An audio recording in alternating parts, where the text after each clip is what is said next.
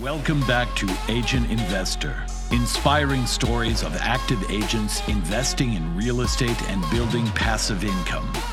In a business where potential deals are all around you, why not leverage your skills to invest for yourself, your family, and your future? And now, let's jump into the latest episode of Agent Investor. All right, guys, welcome back to another episode of the Agent Investor podcast.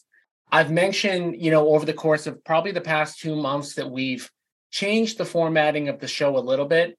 Um, we now have three things that we're doing on the podcast. Number one, we're interviewing agent investors from across the country. That's what we've always done. Um, and we take people, it doesn't matter where they're located. And most of those people I've never met before. Then I'm also doing some single individual shows, more kind of like teaching. And it might be like how to do deals with no money, might be how to wholesale deals. And it's just me one on one teaching about a tactic or a strategy or a tool. And then the third thing that we're now adding on that we've done a few of in the past couple months is I'm bringing people that I've actually done deals with that I work with um, to talk about really their story, but you know specifically a little bit focused on how we've worked together and things like that. So I'm bringing on today um, a guy, Mike LaFavor, um, who we're in the middle of working on an 88 unit um, apartment building in Nashua, New Hampshire. We're going to talk a little bit about that deal, you know, as we kind of go on in the show. But we're going to start out like we always do about, you know, his story, how he got into real estate and all that stuff. So, Mike, if we can kind of rewind the clock, you know, going back, what kind of even got you interested in being an entrepreneur, being in real estate, and then, you know, what was kind of your your, you know, few years as a entrepreneur like? I think to be honest, the first day I got dropped off at kindergarten, I absolutely hated school. I was begging my mom to not bring me in there. So I've always been kind of against the institution, structured environments, people telling you what to do. Um, so like naturally at a young age, I feel like the only option is entrepreneurship that's going to kind of give you that freedom that you want in life. Um, because other than that, you get out of school, you basically get into a job that's that same structure, that same authority authority that you uh, that I always had that disdain for. Um, so at a young age, I was mowing lawns. I was helping my dad, you know, install HVAC equipment on the weekends, and um, you know, I obviously did some odd jobs as a server and bartender and, and stuff like this. But um, you know, I think that it's just something I've always in, inherently wanted um, and I think the main reason was really just uh, being able to do what I want to do. Yeah, you know, I think that's a common thread amongst all entrepreneurs. And it's funny because um, when I was in grade school, I hated grade school because it was very regimented. You could sit here at this time, you could say this at this time, you had to raise your hand, you had to do everything. And it's interesting because, like, I, I we were talking a little bit uh, before you jumped on the show about some of the struggles I had in school and about like being on time and just doing like the simple things that I hated. Once I got into college, I absolutely crushed it because college, although I didn't really love college either, it had the ability to be like, oh, you can make it, simple things. You can make your own schedule. You can pick your own course. And it's like, it's just a, you know, a big change even be, between, you know, grade school and college. And I think, but that, I think that's just a hallmark thing of entrepreneurs that they just want to kind of I don't know, be independent, I guess, more than anything else, right? It's I'm 100% the same way that you were in call I didn't I don't think I read a book until I got into college. A book that like I wanted to read. Like I would do cliff notes, I would do all of these other things in high school just to get past and when I hit college, I did 3 years of college. 100%. I I started reading and enjoying the education, picking the classes like it's a funny uh, similarity that we have there. And one of the things that, like, you know, I would love to do, I don't know if I'll ever do it in my life, but I would love to have some sort of like entrepreneurship, you know, part to grade school or middle school because there's so many kids that, you know, are like us that they kind of get left behind a little bit because it's not that they don't like learning or that they don't want to work hard. It's just like school literally wasn't set up for them. And I, I think it's a minority. Like I don't know, you know, tell me your opinion on this, but I feel like it's a minority of, of kids that, that are like that.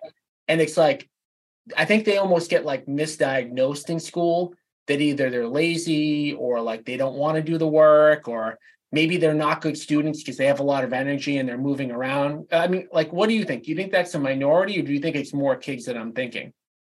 I think that that school's not set up to go and find people's special powers. Like, mm. you know, I think yeah. they're just grind you through whatever federal education that we think is the best thing for you and get out and now you know we we have a statistic saying that we have this many diplomas in the country um, i think that if we and, and something i'm really trying to do with my kids is find out what their special powers are and really try to focus on what makes them great i mean i mean how many how many mechanically inclined people did you know in, in school that got F's across the board, but they they could put an engine together blindfolded? And you know, and, and, and, and worse than that, Mike, is that in, in our like you're in my age, you're a little younger than me, but in our age group, right? Those people who could do those things, they were actually like, you need to go to college. Like that person that like flunked out of everything, couldn't do schoolwork, or maybe they, not that they couldn't do it, it's just not what they were good at then they were told, hey, you have to go to college to be successful. And then fast forward, right? Like how many laborers, you know, work with us that make a ton, ton of money? Because yeah. guess what? Some of those people went to college and they're like, they're still not doing the thing that they were kind of like meant to do. It's crazy. It really is. So yeah, continue on. So you you you obviously didn't love school. You know, you were you had an entrepreneurial bug from a young age and then like, but did you know real estate or did you just know like I wanted to run a business? So I definitely had an interest in real estate. Uh, my dad had a, a, friend that was a flipper. I mean, an old school flipper that was doing it in the you know early '80s, '90s, you know, kind of that era. And uh, he would stop by and kind of plant those bugs, and you know, we would do work on his projects and change boilers out or whatever at, at his his locations. So I kind of liked his strategy. He would go and buy a house, live in it for two years, and then sell it and avoid, you know, the the capital gains tax that he would, and he would just keep doing that and doing that. Um, so that really kind of inspired me.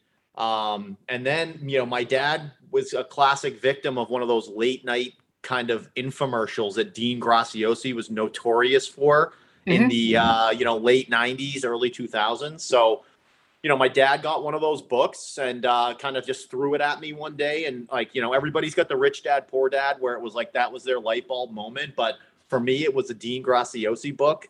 Um, and he really went into all of the different creative ways of, of how to buy and sell real estate stuff that is so common now, like, you know, wholesaling and subject to and seller financing, all of those things. Everybody thinks those are shiny new, um, you know, items in the real estate industry you know this stuff's been around for years and years and years. So you know i think that's the one book that kind of really sparked my interest in it.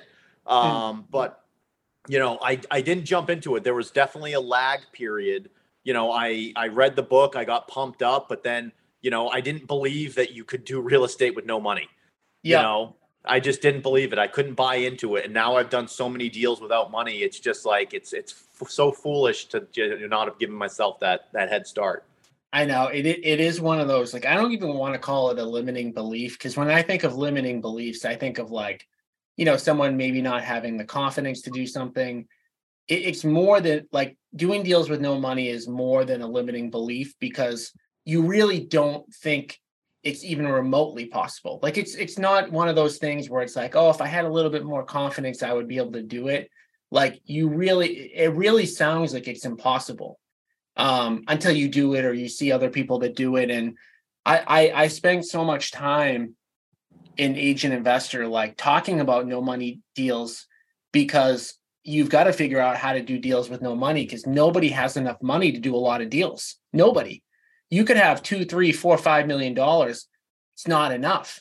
I mean, the one apartment deal that we're working on right now together, like we needed four million dollars for that one deal. It's like, okay, if you had four million dollars, okay, you could do one deal. Um, so you always need to be, you know, looking for money. So what kind of what put pushed you over the hump to say, because I went through the same thing. Like I read Rich Dad Poor Dad.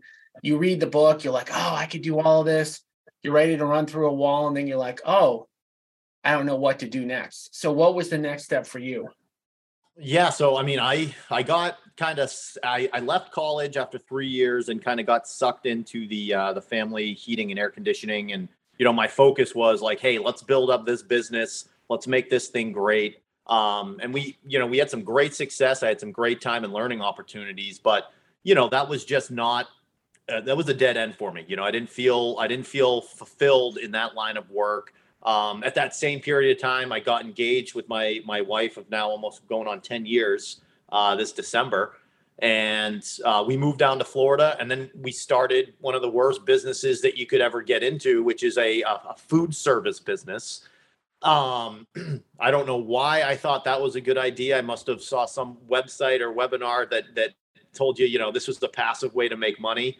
So yeah. we ran that business for a couple of years, and um, honestly, what really pushed me to it was like I've tried multiple businesses. You can get rich in anything that you want to do. Yeah. But real estate, I don't care where you read it, is the number one um, avenue to create millionaires on on the planet. So why am I kind of going against the grain here when you know everybody is you know in the in the right kind of line to getting success in, in real estate? Yeah, and I had um you know, Tyler Scaglione and Jason Goldfarb from our office on yesterday. And we were talking about one deal that they did.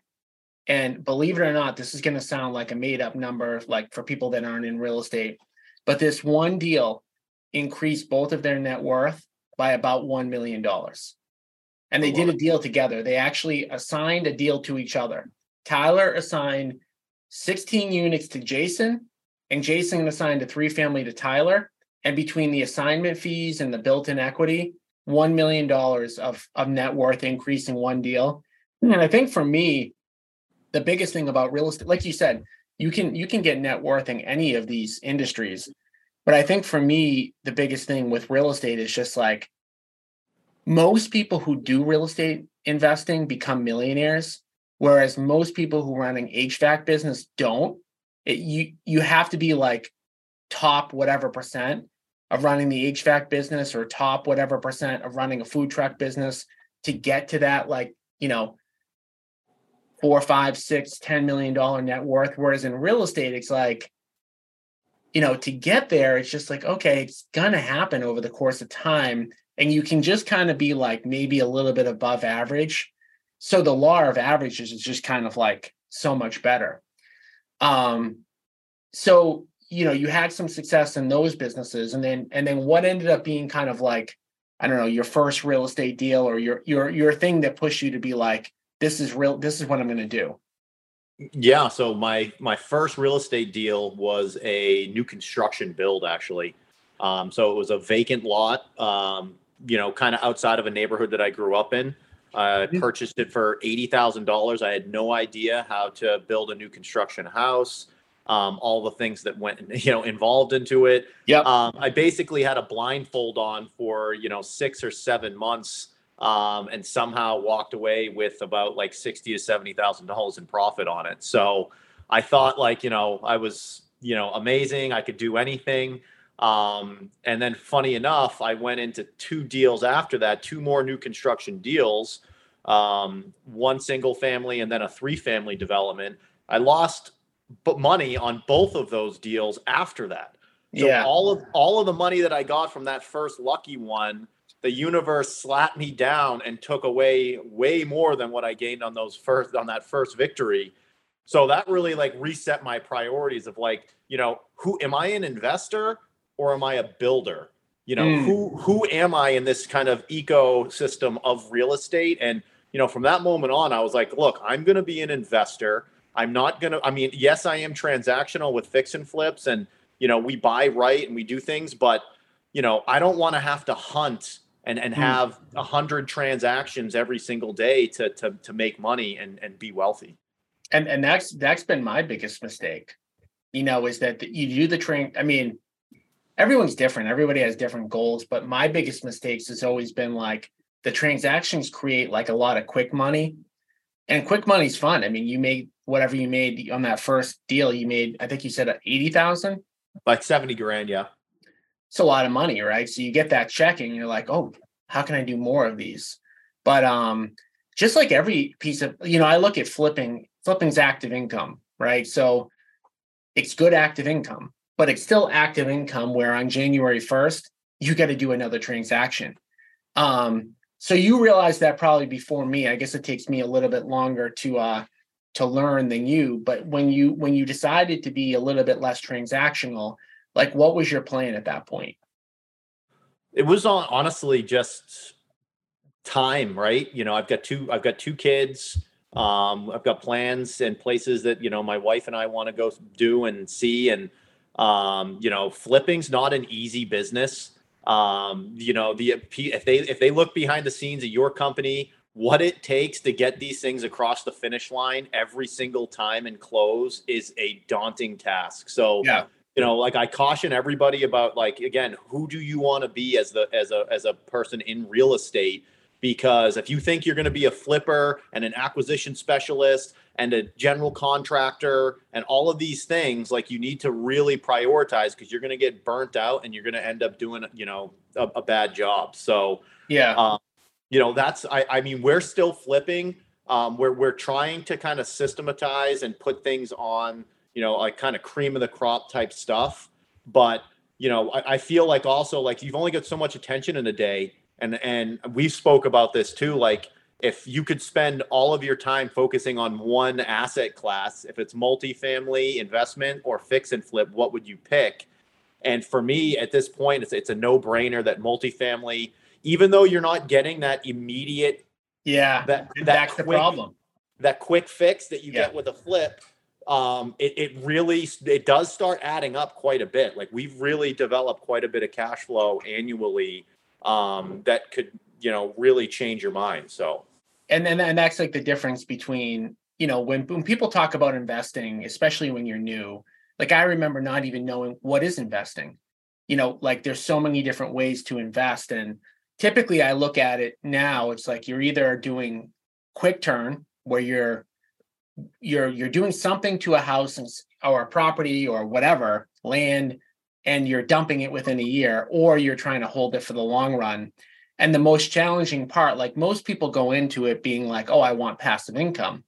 But then you buy your first multifamily and it's not enough because your first, I, I'm just throwing numbers out there, but maybe your first multifamily, you're making 10 grand a year.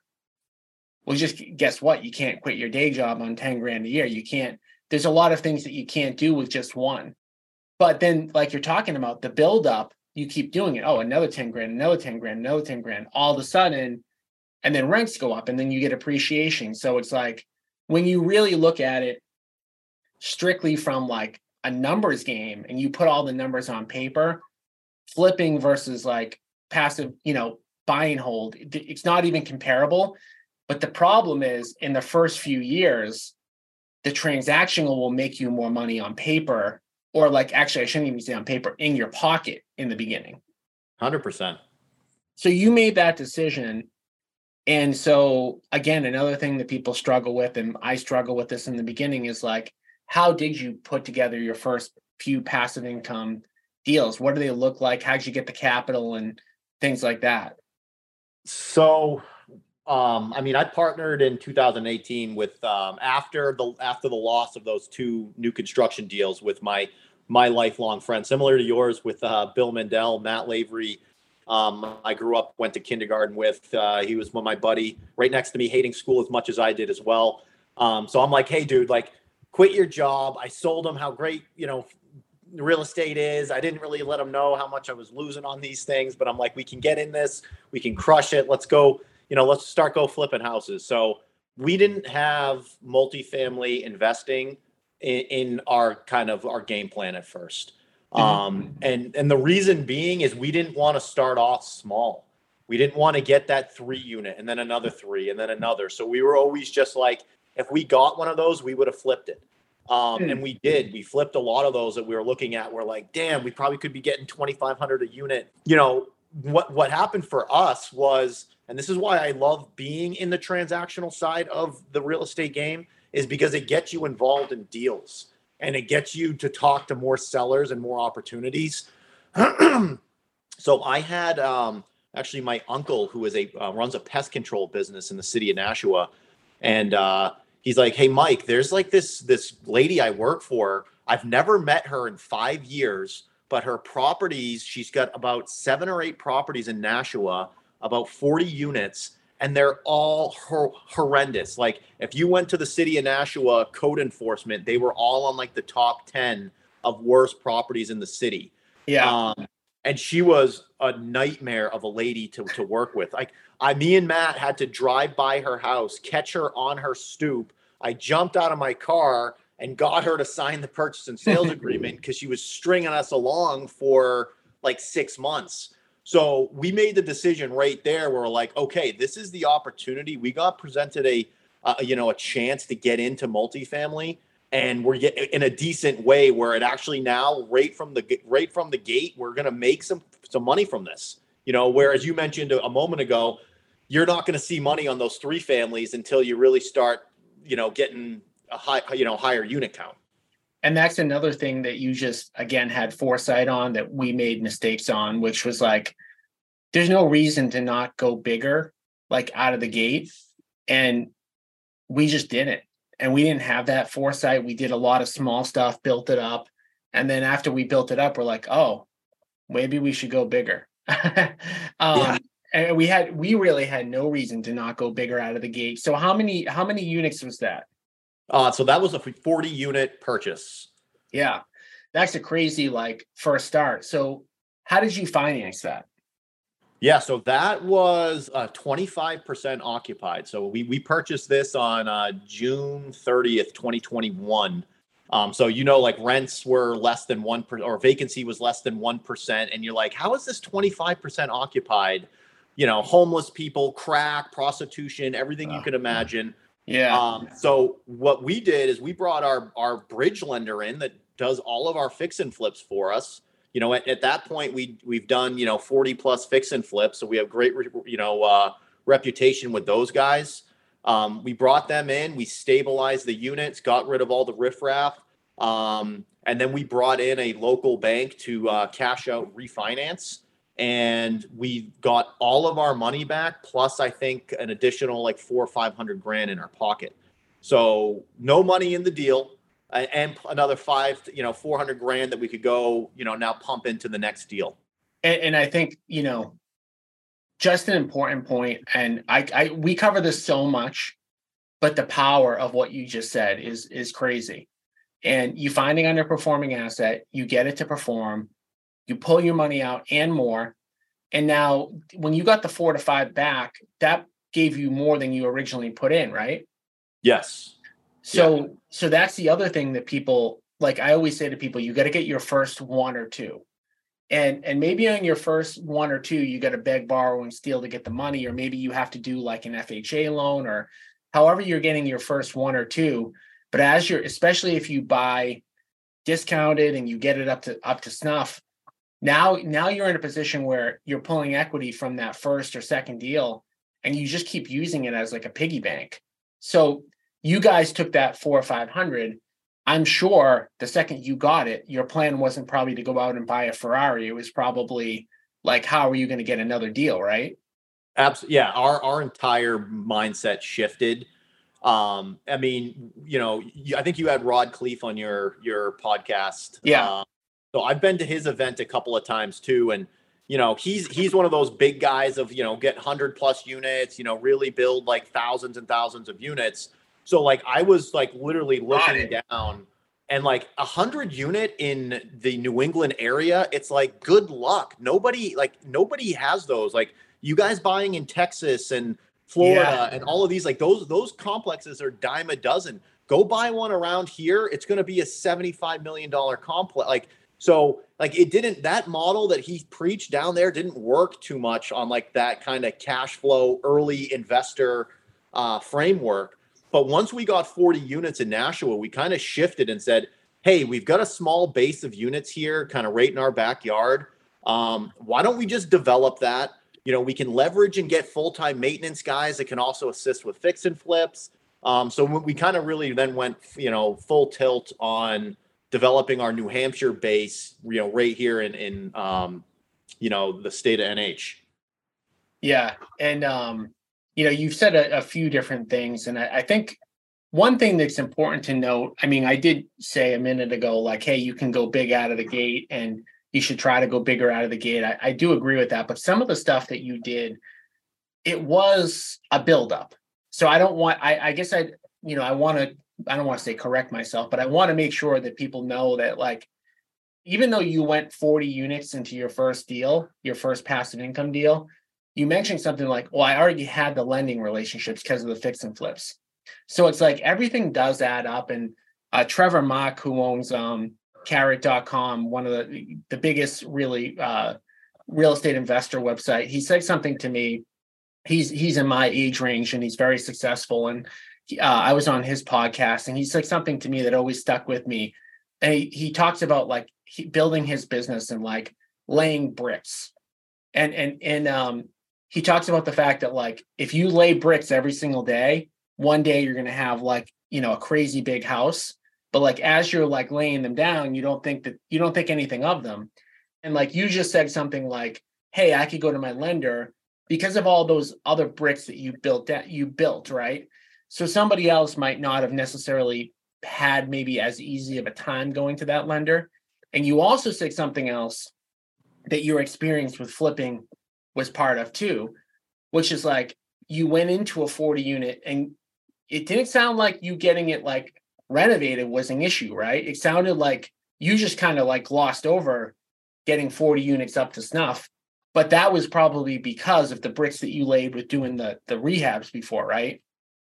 Yeah, and honestly, our buying criteria right now for any other multifamily is honestly significant value add because um, stuff right now isn't cash flowing and rates are higher.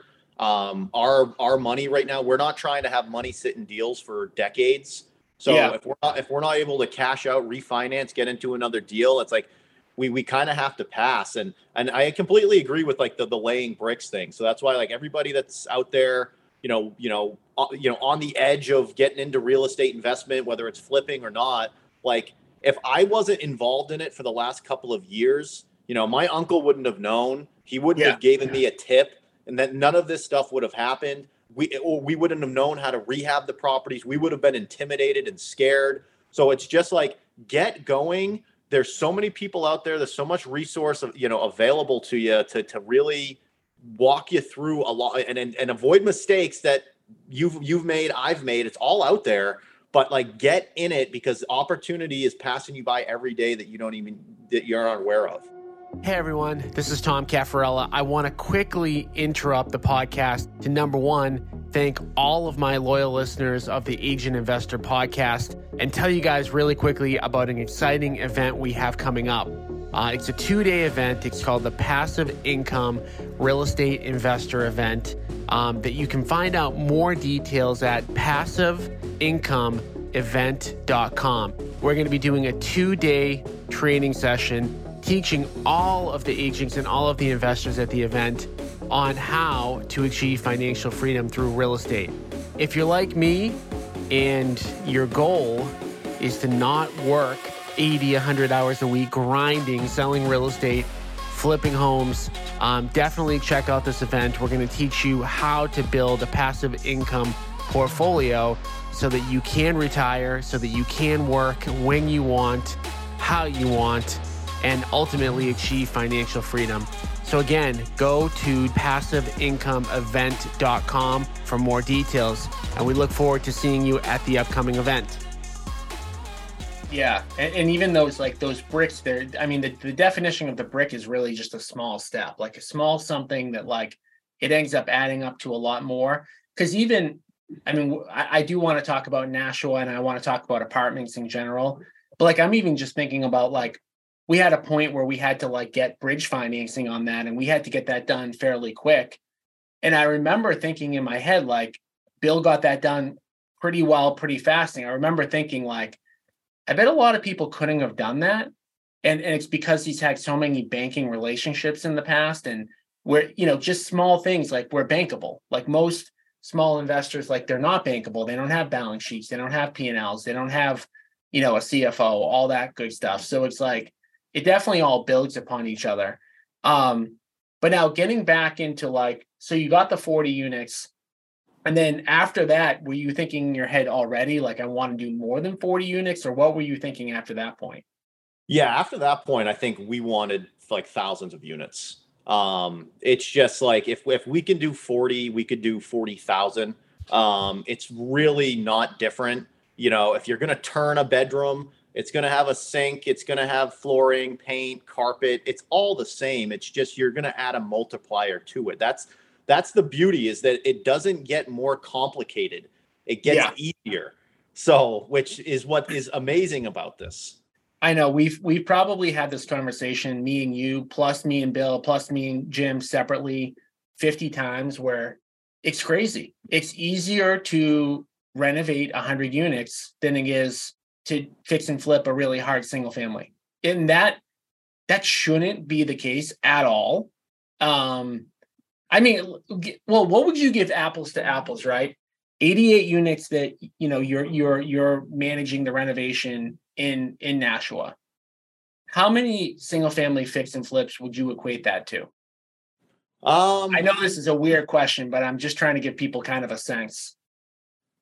Like, would you rather flip 10 houses or manage that 88 unit? Just work wise. I mean, work wise uh, all day long. I, I, mean, I don't really have to show up on that that project too often. Um, yeah. Can 10, 10 flips that's uh that is a full-time job for six months you know times 10 properties that's that's more than a full-time job that's 80 plus hours a week of just burning things down to the bone to get those things done so i would say managing larger asset classes with competent you know uh, work uh, workers on on site is uh, way easier to, to, to handle. So you know what what we did and you know part of our story was we bought all these two to six unit buildings and a few years ago bill said to me he's like do you want our kids inheriting these properties? And i really thought about it. That was the first time that ever came into my head. Never had that thought before because we owned a bunch of multifamilies all in really tough areas and this is where you know you talked about other parts of the country where new england is really different we have such tight inventory that the cash flow for multifamilies, small multifamilies, you got to be in in in the tough areas. And you mentioned kind of like the different things that you inherited when you got those 40 units. I mean, we could tell stories all day long about like tough, tough people to manage. So it was at that moment, and it was a weird thing because it was kind of a split second decision. We were like, let's just sell them all and go bigger.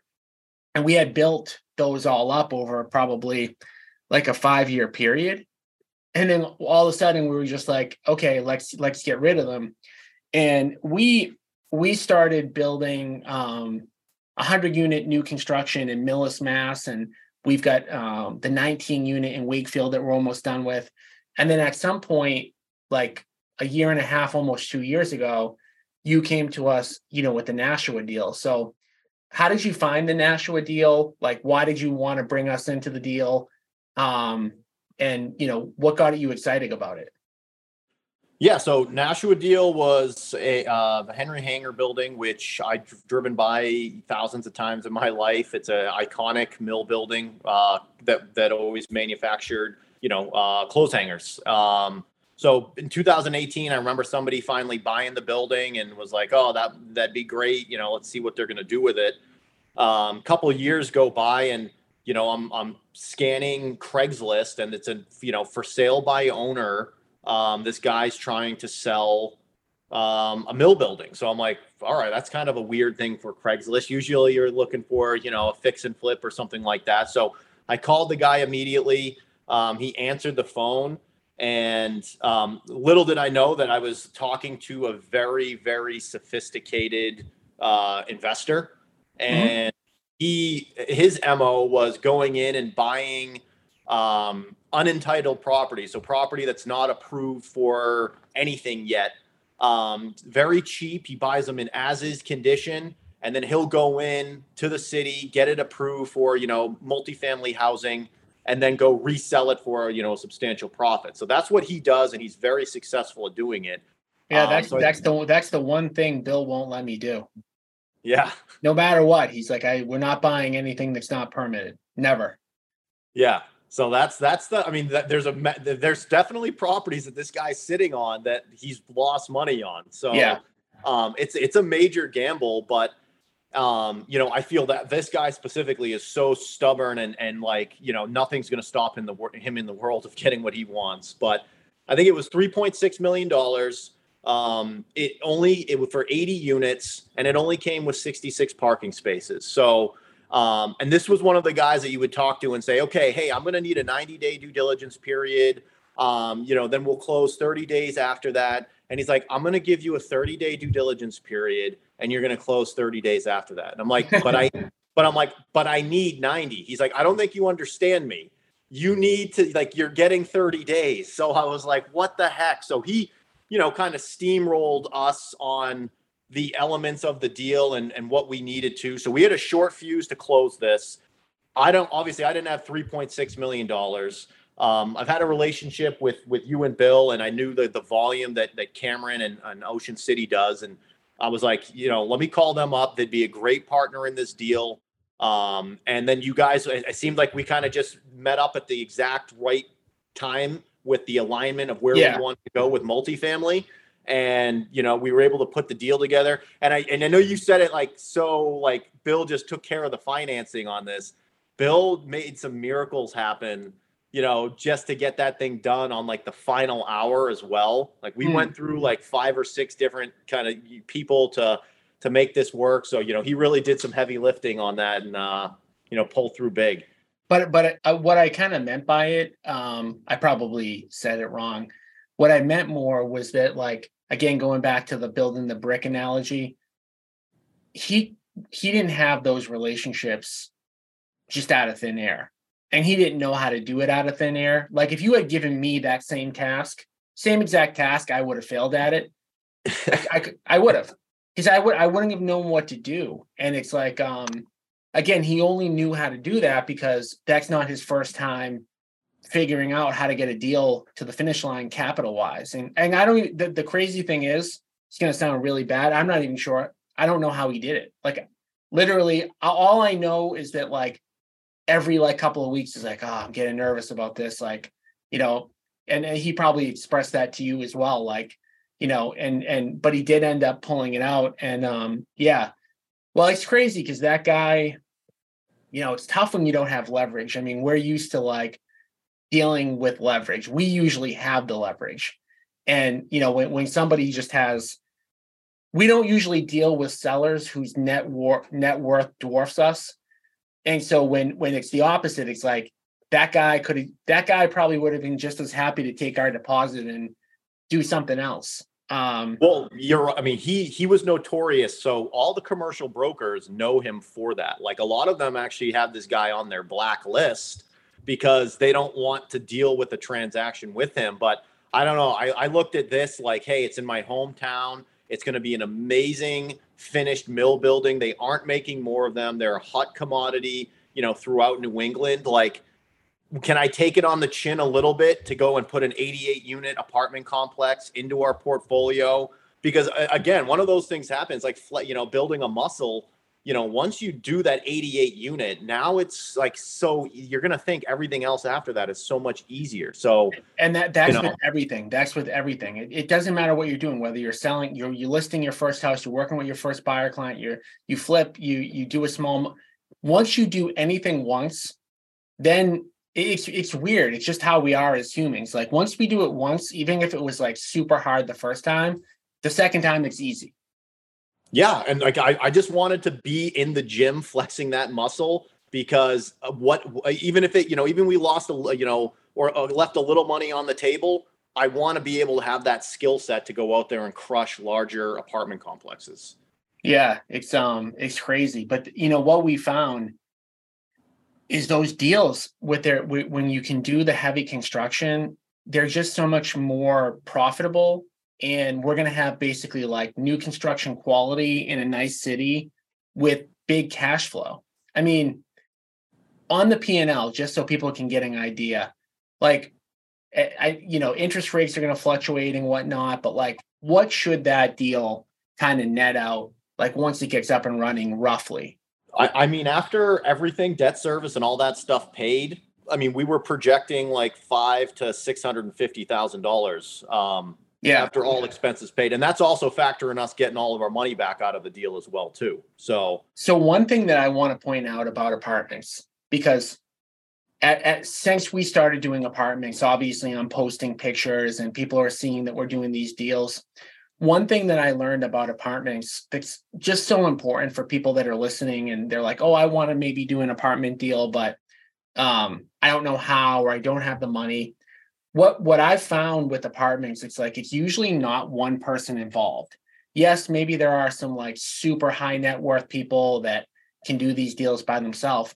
But if you kind of look at the structure of an apartment deal, you know, Mike in this case was the deal finder and as the deal finder and he's going to be project managing the deal so he brought two two major skill sets to the to the table on this one he's in on this deal i was lucky enough that you know we were able to to put you know a good degree of capital into the deal not all of the capital but a good degree of capital. But then in the end we ended up raising capital into this. We put our money in but then we pulled it back out. So now in this deal we have um 10 to 15 capital partners that are getting the benefit of what apartments give. They're getting a great rate of return for just being in this deal completely passively, just by having money, no construction expertise. they didn't have to find the deal, right? We had to provide the capital. Mike had to find the deal. Mike had to, to manage the project. We're helping Mike to some extent with the management of the project. But my whole point of this is like, if you want to get into apartments, you don't need all the skill sets. Like if you're going to fix and flip a house, unfortunately, you need to have all the skill sets. Like you do a single family, you're not going to partner with 10 people on a single family. So if you fix and flip a house, you need to find the deal, you need to fund the deal, you need to manage the construction, you need to sell the deal. But if you're going into an apartment deal, you only really need like one of those skill sets. If you have money, you can be in the deal. If you can raise money, you can be in the deal if you can find a property, you can be in the deal. If you can manage the construction, you can be in the deal. And sometimes even the property managers are in the deal. So there's so many more areas that you could be like a piece on these. And you know, it's just if you if you have good skills in any of those areas, like you can grow your portfolio. You don't need to have every single one of those skills. And there's a piece in that, you know, where eh, the buck doesn't just stop with you on everything like you can rely on a teammate to kind of step in and help out where his area of expertise is. So like that's the beauty of being on a team is that you just got a bunch of great people that that you you know you sought out that are better and smarter than you at so many other things that you know are with you on a common goal about making money in real estate. So like there's such a, like a serenity in having teammates that yeah. are with you along the ride it's huge and i've been lucky enough to like have that kind of almost from day one you know with bill and bill's dad but the team keeps growing so you know what it's allowed you know me to do is you know my my roles and responsibilities they keep shrinking. I, i'm still spending the same amount of time in my bit in my business working but i'm working on more of a narrow focus which allows me to get a lot better at the things that i need to be good at. Um you know because in the beginning i was i was the one listing the houses and i was the one going on the appointments and it's like as time goes on and you build not everybody wants to build a business like that but if you do want to build a business i mean i'm fortunate enough that if next week i go on vacation there's no part of my business that's not going to operate right i always as a control freak and a business owner always think if I'm there, it's going to be better. And maybe that's true to some extent. But when I go away, it still runs, right? Because I have all competent people. Again, biggest thing, you know, with with all kind of the same goals. That project is what, like it's a little bit over a year away from being completed. Yeah. People ask me for updates all the time. I'm like, I still haven't been there yet. I know that's wild. I, I do. I you know what I want to do though? Um, I want to do like a bus tour there.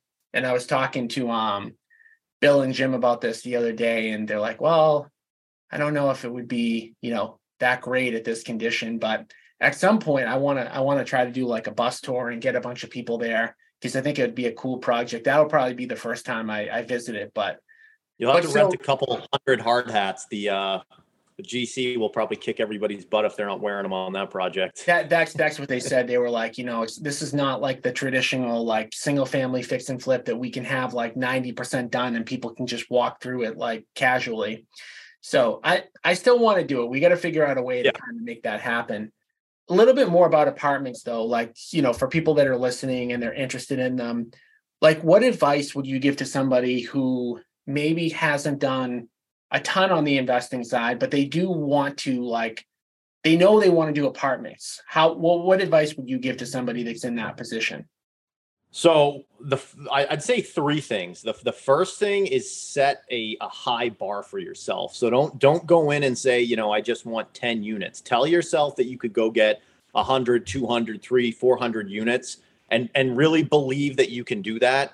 Um, that's what I I did with myself. Um, and I, it's again, it's it don't let don't be intimidated by a bigger, more audacious goal. Um, the the second thing I would do is start getting in networking and Facebook groups and um, talking to people that are out there doing it. We're in an age where you can go connect with people all over the world that you know you you don't know. You could just be in a group where this guy that's just posted something has sixteen thousand units, and you can get free advice from him or he's a guy that you could go bring a deal to. So get onto networking groups. And then a, another thing is, you know, brokers are kind of the the, the belle of the ball in, in multifamily. So, yeah. you know, go on to LoopNet, go on to Crexi, find the market that you want to get into and get the list of all the top producing brokers and send them an email and say, hey, you know, I'm an investor. I'd like to get on your mailing list. And you know, whether you can't afford these properties or you can't take them down, you're going to start getting your inbox flooded with deals that are coming to market.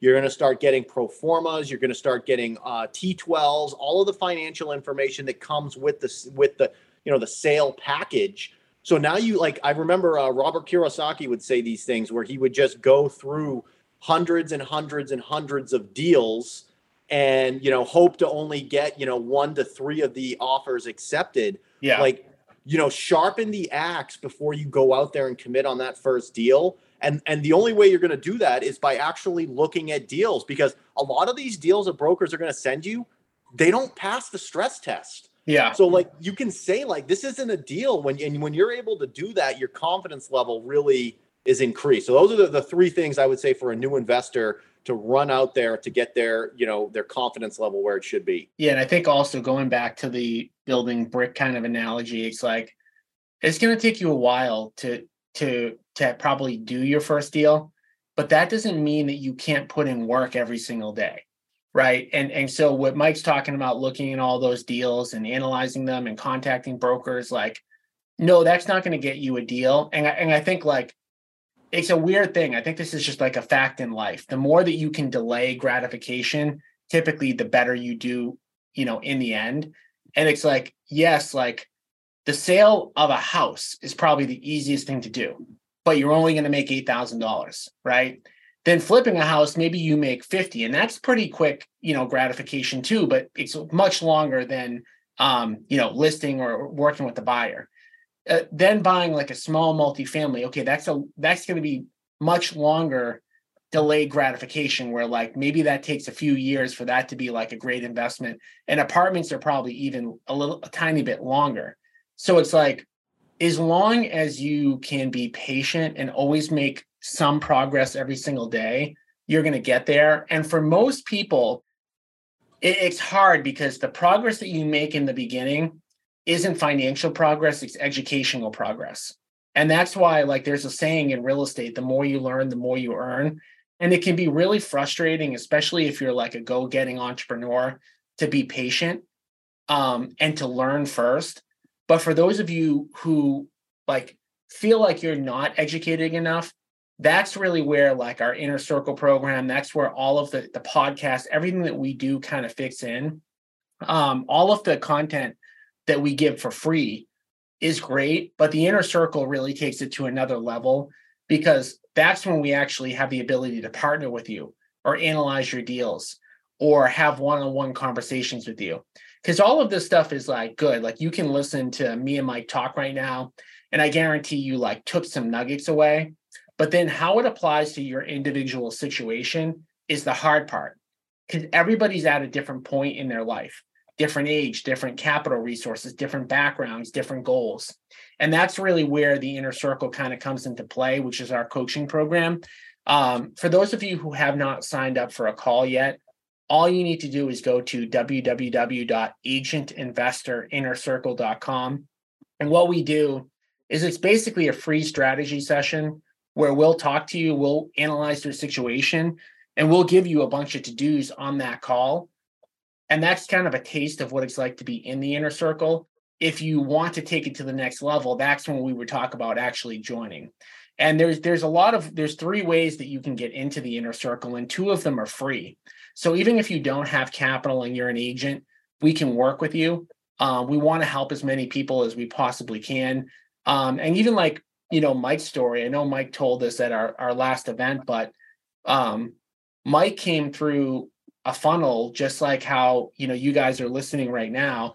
And um, he was thinking, uh, or maybe he heard about my coaching program. And I just said, dude, join my brokerage. Like, you know, I'll help you if you just join my brokerage. And um, you know, I never would have thought four years later that we'd be working on an apartment building together. But that's just how this stuff kind of happens. And and honestly, I don't know who got the better of that deal.